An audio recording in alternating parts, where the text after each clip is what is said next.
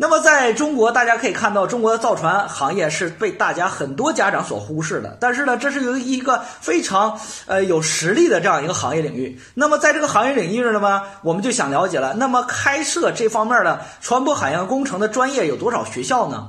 由于这个专业呢，它是一个国家控制型的一些专业，所以说它不是大面积开设的，而且开设船海专业，就是船舶海洋工程专业的学校呢，又要求有很强的背景。那么目前来说呢，就开设的有二十多所学校，这其中呢，二十多所学校，老师，那我二十多所学校咋选呢？哪学校是最好的呢？呃，你就可以理解为具有一级博士授予点船海。这个一级博士授予点的学校都是中国最顶尖级的。那么目前来讲呢，有十所，江苏科技大学就是其中的一所，而且呢，仅次于华中科技大学，其实力可见一斑，对不对？所以说呢，有很多人在评价的时候呢，说江苏科技大学是一所四非院校当中的传播中国制造船工程师的摇篮，一点都不为过，一点都不为过。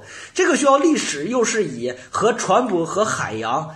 有着不可分割的这样的一个关系，所以说同学，如果你的分儿不是特别高，那么你又想去江苏的好地方，然后呢又想学一个特别有竞争力的专业，又想进入一个特别有保障的一个行业，我觉得你这就定位了哈，江苏科技大学绝对是你的梦寐以求，对不对？所以说，费老师经常在评价一个学校的时候，一定评价这学校的有好有坏，对不对？这学校还有一海洋特色，什么叫海洋特色呢？船舶海洋工程啊，这个专业下设三个二级点儿，分别是啥呢？分别是船舶与海洋结构物设计制造。第二个专业叫轮机工程，第三个专业叫做水生工程。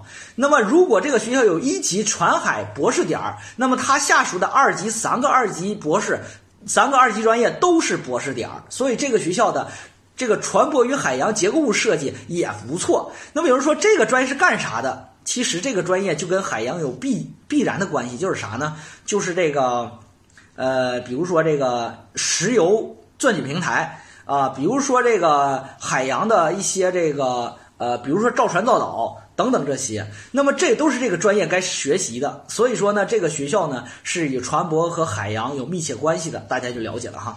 说说这个学校综合实力啊，学校属于理工高校。建校于一九三三年，就来源于那个上海的那个呃上海船舶工业学院哈，来源于那里。目前的校区呢有三个校区，分别在镇江东南西三个校区。但是这个学校呢在镇江呢又划了一个两千三百亩的一个新校区，正在建设，在丹徒新区正在建设啊。目前校园的面积是两千四百八十二，就是三个校区加一块儿，不算那个新校区。研究生呢是三千六百人，本科生是一万七千三百人。这个本研比稍稍有点低了。就是我经常跟大家说，一个学校适不适合考研，适不适合读博，那么这个学校呢，本研比稍稍有点低了。来源于啥呢？就主要源于这个学校的博士点比较少一些。呃，这个学校呢 有本科专业六十三个。博士后流动站一个，一级博士点四个，然后呢，一级专业硕士类别硕士点是十九个，二级专士专业硕士点七十一个，专业学士专业硕士类别是十个，十个领域啊。那总体来看，它的博士点、硕士点这个数字呢，目前来说呢，只能算是省重点，啊，所以说它没有评上双一流，估计这是一个重大的短板儿。大家发现它的数字哈，要是能评上双一流的学校，大部分的博士后流动站都是在十家，然后呢，一级博士点是在十家甚至到二十，然后呢，一级硕士授点在四十家。但是这个学校明显这一方面呢是一个弱项，但是呢也不影响这学校的就业，是不是？所以说，哎，你选这个学校怎么选，一定是有道理的。所以说，哎，大家要注意啊，这是它的一个短板和它的弱项啊。它的重点专业呢，那无。毫无疑问了，那就是它的博士点专业和它的重点学科啊，国家特色学科。那么目前来讲呢，它这个学校呢，一级博士点一级不是博士后点啊，博士后的学科不是船海，是谁呢？是材料科学与工程。材料科学工程，但是它的材料科学工程也是比较倾向于船舶和海洋方向的，所以说造船业的这方面呢也是不错。呃，除了这个之外，它的博士点专业也是它的重点专业是谁呢？是这个材料科学工程、管理科学工程。所以说大家注意的，它的管理管科不错的话，那它的工商管理专业和它的管理学专业都会很好。所以说大家不要拒绝。第三个呢是它的畜牧学，哎，农学专业畜牧学，它畜牧学主要针对是养蚕等等这方向啊。第四个就是它重点专业船海，就是它的船舶海洋工程这个专业。那么它目前来讲呢，二级学科像它的船舶与海洋结构设计，然后以及轮机以及水生都是它的博士点儿。所以说，同学你别觉得，哎，我水生工程我考进来了，哎，那个不是它重点专业，错了啊，都是它的重点专业。那么这几个专业是它这个学校最好的啊。除了这个之外呢，这个学校的 ESI 呢进去了两个，一个是工程学，一个是材料学。那么工程学不言而喻了，就是体现在机械、船舶这方面的。它的材料主要体现在啥呢？这是在纺织物和它的这个呃船舶制造的相关的材料，能够进入到世界前呃百分之一，只有两个学科，所以说这个它有点单薄。正常双一流呢，应该在呃三个加以上啊，三个学科以上 ESI，或者是四个学科以上，五个学科以上。所以说它有点单薄，可能这些是它评判没有评判上双一流的一个主要原因。但是呢，无论从它的硕士点和它博士点和它 ESI 的话，这个未来的路还有挺漫长的一条路。所以说这条这个学校呢，要是想评呃双一流，我估计呢这个有点儿时间会有点晚啊。我估计呢会要经历过几轮，因为大家知道五年一轮，我估计他会经历过嗯四轮左右吧，二十年左右，他有可能会撵上一些高校进入双一流。啊，所以说呢，大家在选择学校的时候呢，也要考虑，也要考虑学校层次的问题。毕竟呢，对于某一些城市，它的户户籍准入还是比较看重学校的平台的，对吧？所以说，呃，你选它一定有道理，你不选它也是有道理。所以费老师一定是把好的和它不好的都放在这儿，让你去选，对不对？啊，这个学校的科研实力还是挺强的。它的科研呢，主要在江苏省呃先进的焊接技术重点实验室。焊接很简单。造船一定得焊，不焊这个船造不好。然后呢，江苏的呃船舶先进设计制造重点实验室，以及它的农业部的这个残生物职业呃重点实验室，哎，就是三个重点实验室是它的这个科研科研单位。呃，这个学校的特色专业是船海啊、焊接、信息管理。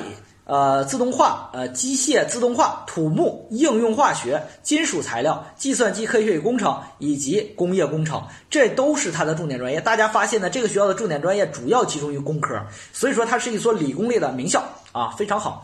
呃，全国重点学科排名呢，这个学校的只有船舶海洋工程排到了 C，C 只要排到了 C。有的说那这学校不行，这不行，为啥呢？大家都知道，对于一个学校的一个学科好，那肯定能排到全国的 A 或者 A 加，至少也得是个 A 减，对不对？你才能学，说明这学科好。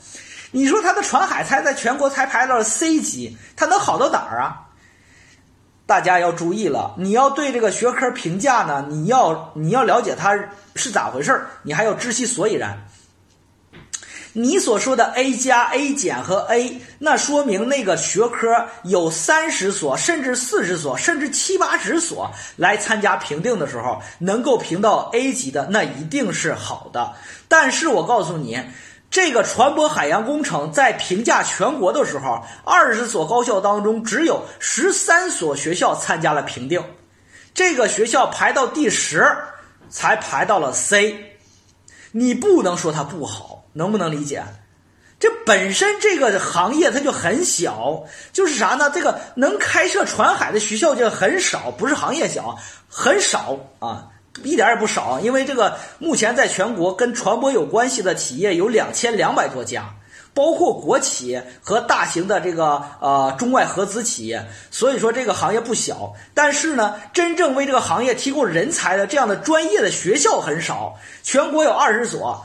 只有十三所参加了学科评定，那这个学校能排名第十，已经很牛逼了。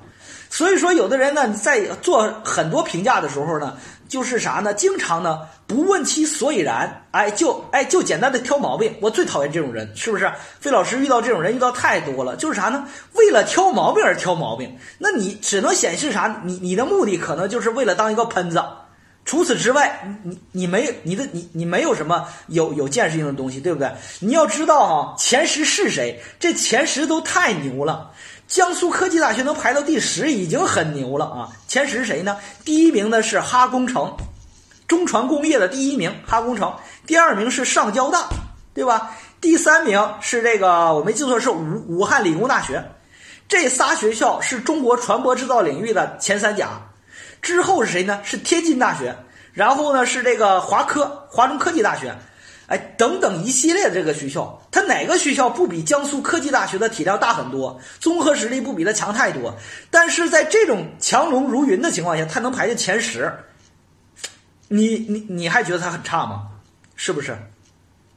所以这个学校呢，作为中国的这个船舶工程师的黄埔啊，一点儿都不都就非常的好啊，值得大家去选。至少在这个领域里边，注意了哈，中船公司。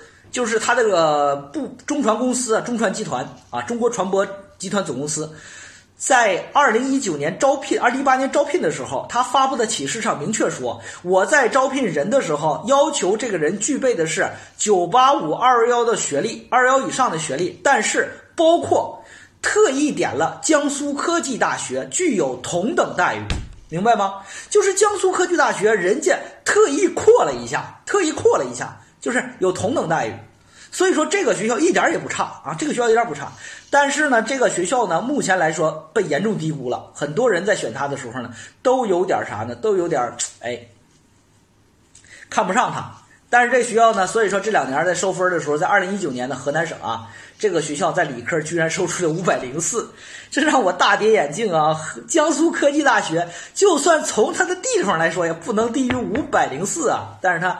河南省一本线五百零二就高两分哈，所以说这个学校呢，就真的是一个性价比超级高的学校啊，非常值得选。